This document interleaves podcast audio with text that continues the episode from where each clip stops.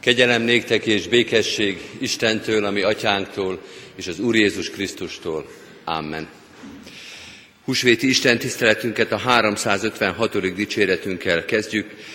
Énekeljük valamennyi verszakát, fennállva az elsőt, majd helyünket elfoglalva további verszakokat. Felvirrat, áldott szép napunk, ma teljes szívvel vigadunk.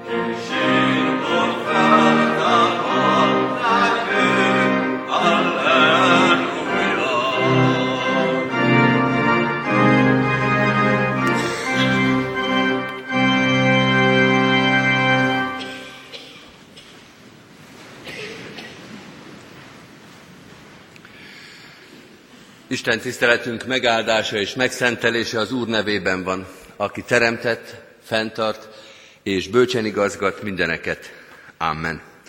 Halljátok az igét testvéreim, amint szól hozzánk János evangéliumának a 11. részéből, a 17. verstől a 28. versig a következőképpen. Amikor tehát Jézus odaért, megállapította, hogy Lázár már négy napja van a sírban. Betánia pedig közel, mint egy fél órányira volt Jeruzsálemhez, ezért a zsidók közül sokan elmentek Mártához és Máriához, hogy vigasztalják őket testvérük miatt. Márta, amikor meghallotta, hogy Jézus jön, eléje ment, Mária azonban a házban maradt. Márta ekkor így szólt Jézushoz. Uram, ha itt lettél volna, nem halt volna meg a testvérem. De most is tudom, hogy amit csak kérsz az Istentől, megadja néked az Isten.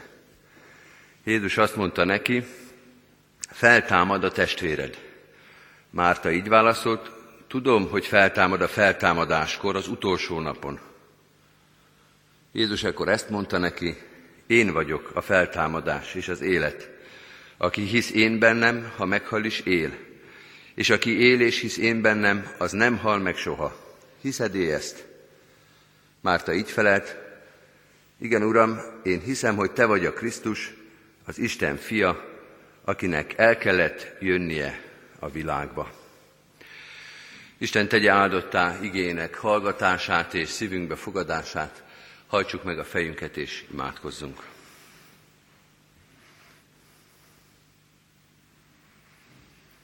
Igen, Urunk, mi is hiszük, hogy Te vagy a Krisztus, az Isten fia, akinek el kellett jönnie a világba. Segíts, hogy ezeket a szavakat és mondatokat mindig meg tudjuk tölteni tartalommal, hogy tudjuk, hogy mit hiszünk, hogy tudjuk, hogy kiben hittünk, hogy kire építettük az életünket, és ki miatt van a szívünkben reménység és nyugalom.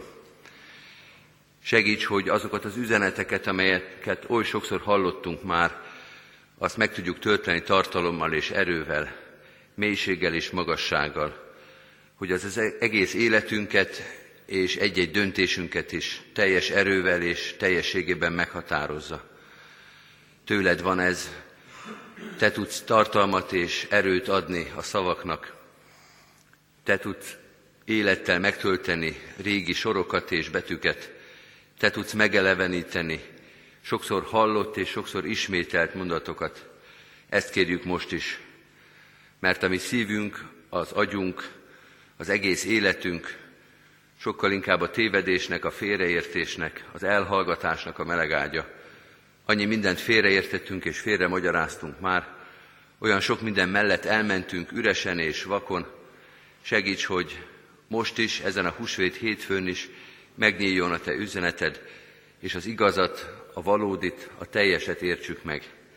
Ezért imádkozunk a Te lelkedért, mert nem emberi bölcsességre és szavakra van szükségünk, hanem rád, a Te üzenetedre, arra a válaszra, amit Te készítettél számunkra, arra a kérdésre, amit Te teszel föl számunkra, arra a megnyugvásra, amit Te hozol. Így kérünk, nyugtasd meg az életünket, a szívünket, vidámítsd és színesítsd azt meg, emberi gondolatok és emberi bölcsességek fölött feszítsd ki, mutasd meg a Te hatalmadat, gazdagságodat, szeretetedet, a Krisztusban elhozott üdvösséget. Így kérünk, áldj meg minket minden gyarlóságunk, gyengeségünk, restségünk ellenére. Áldj meg minket a Te jelenléteddel és üzeneteddel, hogy az ünnep valóban ünnep legyen, az üzenet valóban üzenet, az igazság a Te igazságod lehessen. Amen. Kedves testvérek, készüljünk az ige hirdetésre a 173. dicséretünkkel. Énekeljük a 173. dicséretet, nem vagyunk mi magunkéi, de Jézus vére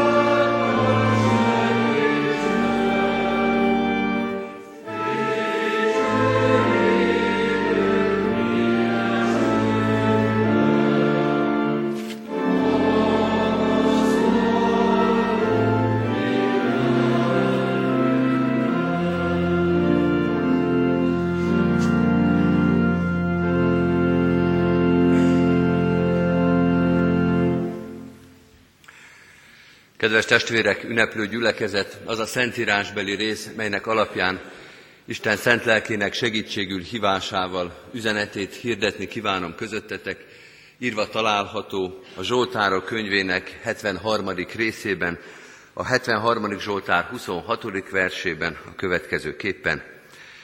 Ha elenyészik is testem és szívem, szívemnek kősziklája és örökségem, te maradsz, Istenem, örökké eddig Istennek írott igéje.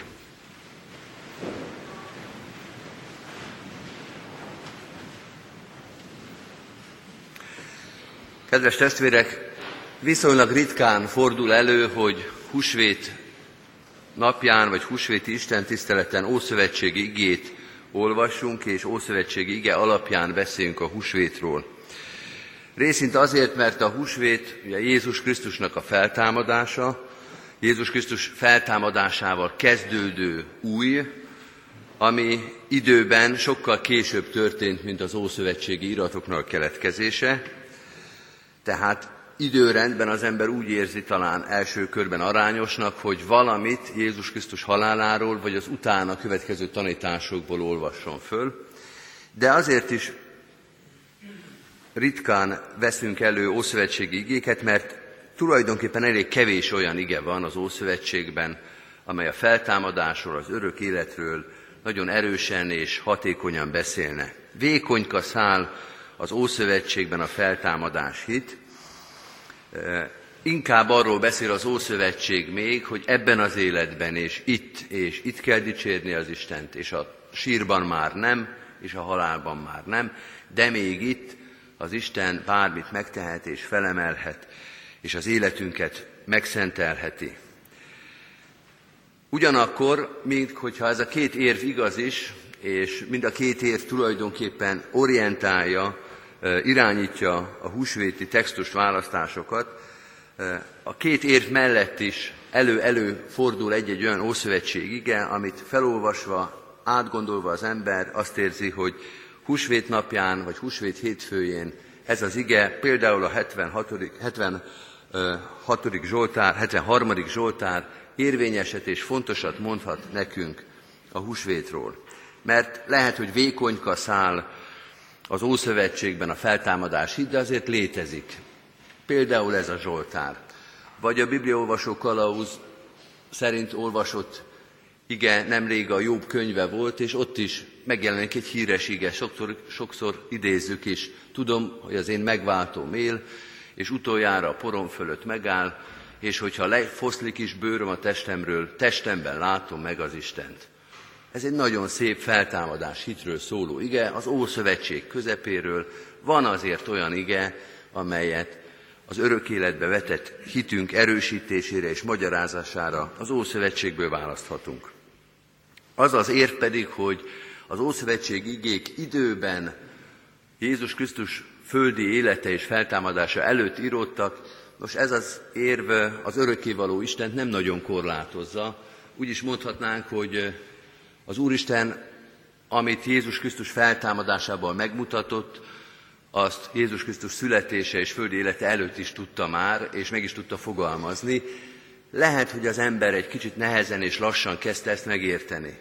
De az Isten igéje az örökkévaló, vagy sokkal inkább azt mondhatnánk, hogy időtlen, és az a néhány száz vagy ezer év, ami az Ószövetség megírása és Jézus Krisztus földi működése és élete kereszthalála és feltámadása között van, az az Isten igazságában nem jelent semmit. Tehát ne hozzon minket zavarba, vagy ne bizonytalanítson el, hogy az az ige, amelyet most olvasunk, az jóval Krisztus születés előtt született meg, jóval Krisztus feltámadás előtt, mert az Isten igazságában az idő, az nem számottevő, vagy kevésbé jelenik meg, mint ahogy azt gondolnánk. Vagyis azt mondhatjuk, hogy bátran és érdeklődve olvashatunk egy szép Ószövetség igét, akkor, amikor Krisztus feltámadásáról és az örök életről és a saját feltámadásunkról szeretnénk aktuális dolgokat megtudni. Az első dolog, amelyet ez az Ószövetség ige elmond, és szépen és hathatósan mondja el, hogy egy mondatba kell tudnunk megfogalmazni az elmúlást és az örökké valóságot. Ha elenyészik is testem és szívem, szívemnek kősziklája és örökségem, te maradsz, Isten, örökké. Ha emlékszünk még a jobb mondatában, a jobbi igében is ugyanígy egy mondatba volt belesűrítve az elenyészés, az elmúlás és az örökké valóság is. Úgy látszik, hogy ezt az Ószövetség igék nagyon erősen látták. Ha ritkán is jelenik meg, de egyszerre jelenik meg. Elmúlás és örökké valóság. Majdnem azt lehet mondani, hogy ezek az igék olyanok, mint a mérleg, ahol a két serpenyő az egyenlőségben vagy egyensúlyban áll. A Zsoltár, a 73. Zsoltár ezt az egyensúlyt egy mondaton belül nagyon szépen be is állítja. Nem igaz, mondja a 73. Zsoltár, hogy csak az elmúlás van. Nem igaz az, hogy minden elmúlik, és semminek semmi nyoma nem marad. De az sem igaz, hogy itt minden örökkévaló, hogy csak a megmaradás, a túlélés, az életnek a folytatása lenne, hanem ez a kettő egyszerre jelenik meg, és mind a kettőről egyszerre kell tudni. Kedves testvérek, ez az igény, vagy ez a feladat az évezredek óta nem változott. Ma is egyszerre egy mondatban kell tudni megfogalmazni, hogy mi az, ami elmúlik, és mi az, ami megmarad. Ma is az lenne a feladat, hogy be tudjuk állítani ezt a mérleget. Hogy egyensúlyban legyen a kettő, hogy lássuk, hogy megvannak az elmúló, és megvannak a megmaradó dolgok. A húsvét az tulajdonképpen ebben segít nekünk, mert azt mondja, hogy Jézus Krisztus feltámadásával, Jézus Krisztusnak az örök életet elhozó áldozatával megjelent valami hathatósan és felismerhetően abban a világban, amelynek az elmúló serpenyője az ember életét sokszor olyan nagyon fájdalmasan és nagyon megindítóan lehúzza. Amikor rátelepszik az emberre az elmúlásnak a félelme, a szomorúsága vagy a melankóliája, íme itt van láthatóan, mondja a husvét üzenet, Jézus Krisztusnak a feltámadása, itt van láthatóan, megérthetően, felismerhetően valami, ami örök, ami belekerül a másik serpenyőbe. Elmúlik, ez az egyik, amit üzen az Isten igéje, vagy ahogy Pál fogalmaz, elmúlik ennek a világnak az ábrázatja, ez van az egyik serpenyőben, és a másikban az, hogy Jézus Krisztus tegnap, ma és mindörökké ugyanaz. És ez egy mondatba belefér, sőt férjen is bele, és jelenjen meg a gondolkodásunkban ilyen közel egymáshoz a kettő. A 73. Zsoltár tehát a tömörségével, ezzel a szép mondattal már ezt felmutatja.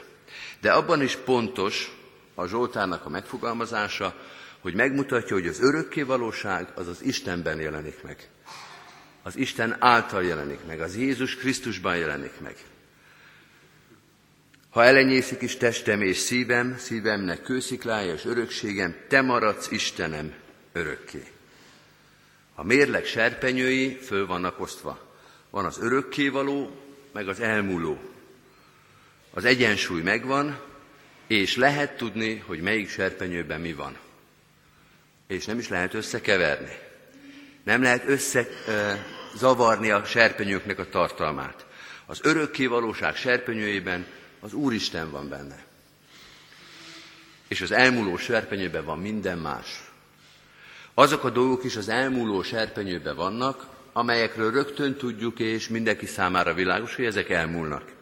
Szokások, divatok, percnyi elképzelések és percemberkék, akikről rögtön lehet tudni, és rögtön tudjuk a dologról, hogy ezek nem, ide, nem örökkévaló dolgok. De azok is abban a serpenyőben vannak, amelyekről azt gondoljuk, sőt, amit talán még érdekesebb, ők maguk is azt gondolják, hogy örökkévalók. Mert a percnyi dolgok azok nem annyira érdekesek. De hány olyan dolog van ebben a világban, amelyekről azt érezzük, és ők is azt hirdetik magukról, hogy örökkévalók. Eszmék, birodalmak, városok és emberek és hősök, van az emberben kísértés arra, hogy megteremtse valami módon az örökké valóságnak az illúzióját, vagy önáltatását. És azt mondja a 73. Zsoltár, hogy ezekre is az igaz, mint a percnyi dolgokra. Lehet, hogy tovább tartanak, mint néhány perc, de ugyanabban a serpenyőben vannak. Ne tévesszük meg magunkat. Az Úristenen kívül nincs itt semmi, ami ne az elmúló serpenyőbe tartozna akár nagy dolgok, akár magasztos, úgynevezett szent dolgok, amiket nagyra becsülünk, amelyekre az életünket föltesszük, ami kitölti egy életnek, vagy egy egész generációnak az életét, a céljait, a munkáját, ezek fontos dolgok, de az elmúló serpenyőben lévő fontos dolgok. Mert a másikban, az örökkévalóban egyedül az örökkévaló Isten van. És minden keveredés, az tévedés, jobb esetben tévedés, rosszabb esetben becsapás és ámítás és demagógia, amikor valamiről, ami az elmúló serpenyőbe került, azt gondoljuk, hogy az örökké valóva van. És, és az elmúlóban vagyunk mi is. Mert az, hogy a birodalmak elmúlnak, meg az ideológiák elmúlnak, meg az elképzelések elmúlnak, ez nem olyan nagy dolog, de hogy mi is elmúlunk. Ennek az elfogadása, ezzel való szembenézés, ez egy nehezebb dió. Ez egy keményebb dió. beleszületünk abba a serpenyőbe, serpenyőbe, amire az van írva, hogy elmúló dolgok. Nem kérdés, hogy melyikbe születünk. Nem kérdés, hogy honnan indulunk. A 73. Zsoltár tehát nem csak a világról beszél úgy általában, hogy hogy van felosztva a világ, meg mit gondoljunk a nagy dolgokról, talán nem is erről beszél elsősorban, hanem arról, hogy mi hol vagyunk ebben a serpenyős történetben. Mi hol vagyunk ebben a mérlegben, ebben a képben. És azt mondja, hogy a helyünk az egyértelmű. A helyünk, a kiindulási állapotunk az nem téveszthető össze semmivel. Ha elenyészik is testem és szívem, szívemnek kősziklája és örökségem, te maradsz Istenem örökké. Azt mondja a Zsoltár, azt már tudjuk, hogy hol születtünk, de, és ez a harmadik fontos tanítás ennek a rövid Zsoltár sornak, az Úristen ez, ezen tud változtatni. Nem marad ez így, hogy van az Úristen az örökkévaló, meg van minden, mi is, az elmúlóban. Semmi húsvéti jellege nincs ennek az igének, vagy semmi húsvéti momentum nincsen benne, vagy motivum nincsen, és mégis micsoda húsvéti üzenet jelenik meg ebben az Ószövetségi Zsoltárban. Mert azt mondja, hogy az elmúló világba az Isten belehozta az örökkévalóságot, az az Isten, akivel úgy beszél a Zsoltáros, hogy te, te Istenem.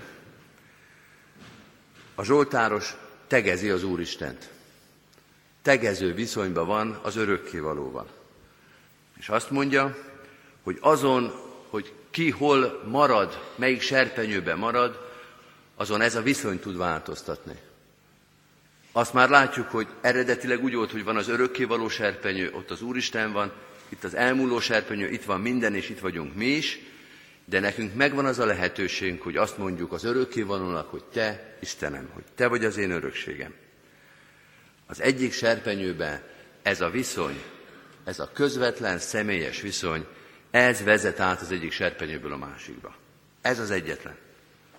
Ez az egyetlen lehetőség sem átugrani, sem megfizetni, sem kicsikarni, sem oda születni nem tudunk, de ha olyan viszonyban vagyunk azzal a másikkal, az örökkévalóval, az még ezen a helyzeten változtathat. Azt mondja a 73. Zsoltár, hogy az alaphelyzet az világos, de nem végérvényes. Mert te, Istenem, te az én örökségem lehetsz. A veled való kapcsolat megváltoztatja ezt a helyzetet. Olyan ez, kedves testvérek, mint a nagy koncertek, a nagy előadó művészek, a sztárok, akiknek a koncertjére nem lehet bejutni, mert jegyet azt már nem lehet kapni. Egyetlen lehetőség van, ha olyan személyes viszonyban vagy a sztárral, az előadó művészel, ő bevihet téged. Mert ahol ő megy be a koncertre, ott nem kérik a jegyet. Ott még előre szalutálnak neked is. És azt mondja ez a Zsoltár, hogy én ő vele fogok bemenni, mert csak rajta keresztül vezet az út az örökké valóságba. Ő átkarol engem vízbe, és az őrök szétválnak előttem. De csak miatta. Jézus Krisztus szupersztár. Ugye volt egy ilyen rockopera, olyan furcsa volt ez a cím, de ebben a képbe beleillik, hogy ő bevihet. Egyébként nagyon biblikus a kép, szoktuk is énekelni, tegnap is énekeltük, Jézus Krisztus szép fényes hajnal. Jézus Krisztus szép fényes csillag. Te vagy az, aki világítasz ebben az éjszakában. Tehát ő a vele való személyes viszony, amikor a főszereplő átölel és átvisz téged a kordonon, az egy lehetőség. Úgy be lehet kerülni az örökkévaló serpenyőbe, az örökkévaló térfére. Azt mondja a Zsoltáros, én ilyen viszonyban vagyok veled. A húsvét az tulajdonképpen ennek a viszonynak az ünnepe. A Jézus Krisztusnak a története azt mondja, hogy ilyen személyes viszonyba lehet kerülni, tegező viszonyba lehet kerülni az Úristennel, az örökkévalóval. És így át lehet kerülni az egyik térféről a másikra. Csak így lehet átkerülni, de így át lehet. A 73. Zsoltár, ez a kiemelt verse, ez egy fontos tanítást ad, és azt kell mondanom, hogy nagyon pontosat is. Mégis, hogyha elolvassuk, elsősorban nem a tanítás szó fog az eszünkbe jutni. Ez egy imádság. A 73. Zsoltár az egy imádság. Ha elenyészik is testem és szívem, szívemnek kősziklája és örökségem, te maradsz, Istenem, örökké. Lehet, hogy a 73. Zsoltár még nem tanítani akarta az embereket, nem megmagyarázni akarta az örökké valóságot és a feltámadást, nem is megértetni velük, hanem megéreztetni. Elhitetni az emberekkel, hogy megbízzanak, hogy a szívük kezdjen el erre a ritmusra zakatolni. Hogy a húsvét az persze megértés is, és fontos is érteni ezeket a dolgokat. De azt mondja a 73. Zsoltár, hogy lehet, hogy először megérezni kell. Először meghatódni kell. Először megindulni kell azon, hogy az Úristen, ami örökségünk, amit nem lehet tőlünk elvenni, hogy átkarol minket, hogy átvisz minket a másik térfélre, hogy amikor ez megdobbantja az ember szívét, ott kezdődik el a vele való személyes kapcsolat, aztán majd, hogyha ez már megvan, akkor meg is lehet érteni, hogy ez hogy van ezek a serpenyőkkel, meg ki hova tartozik. De nem itt kezdődik, nem az eszünkkel kezdődik a húsvét, hanem a szívünkkel. Kedves barátaim, ezen a húsvéti ünnepen ne csak az eszünkkel, hanem a szívünkkel is figyeljünk oda arra, aki átkarol minket, akivel tegező viszonyba lehetünk, aki most megterítette nekünk az asztalát, aki ugyanolyan közösségbe hív most is, mint amilyen közösségbe lehetünk vele majd akkor is, amikor előttünk ott lesz a kordon, de előttünk az őrök, a biztonságiak, a jegyszedők, mindenki elvonul, és azt mondja, hogy vele együtt, vele együtt mehetsz, mert neked ott helyed van. Így készülünk az úrvacsorai közösségre, a Krisztussal való találkozásra most is. 185. dicséretünket énekeljük. 185. dicséretünk készítsen az úrvacsorai közösségre. Krisztus feltámadott, kit halál elragadott.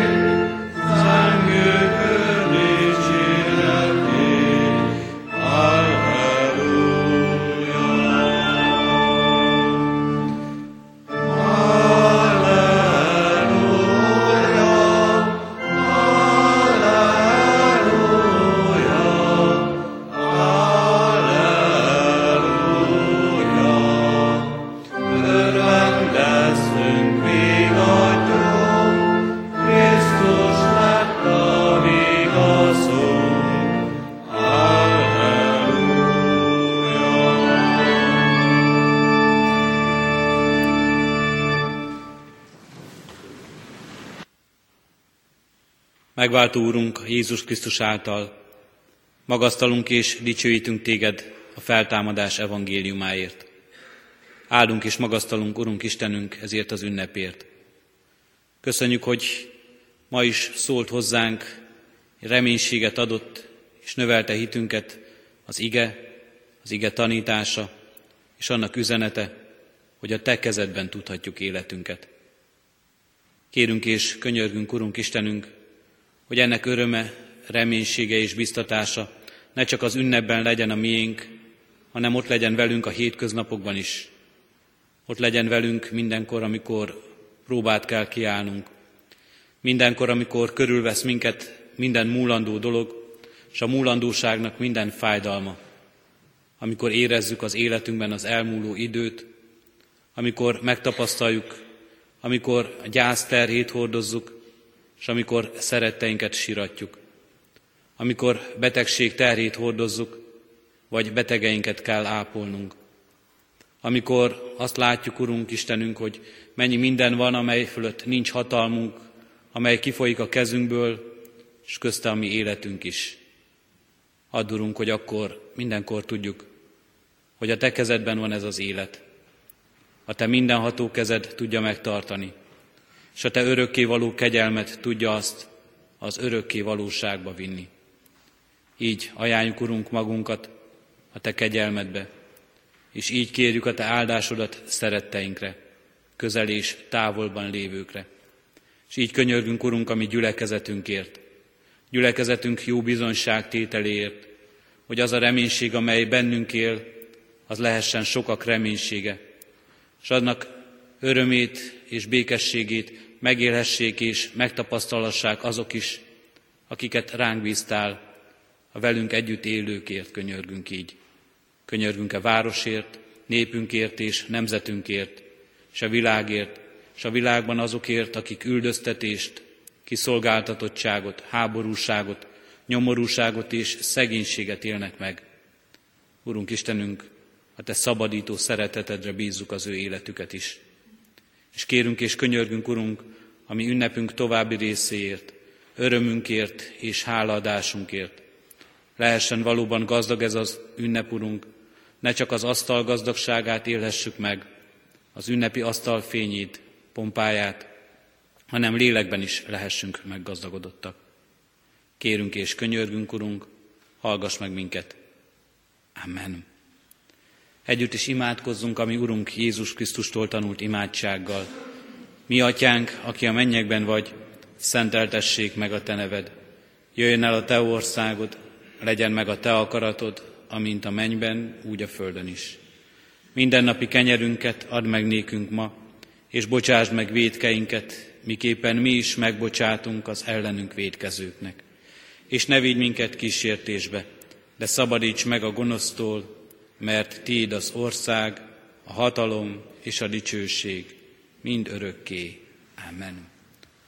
Az adakozás lehetőségét hirdetem testvéreim, mint Isten tiszteletünknek és élet, életünknek hálaadó részét.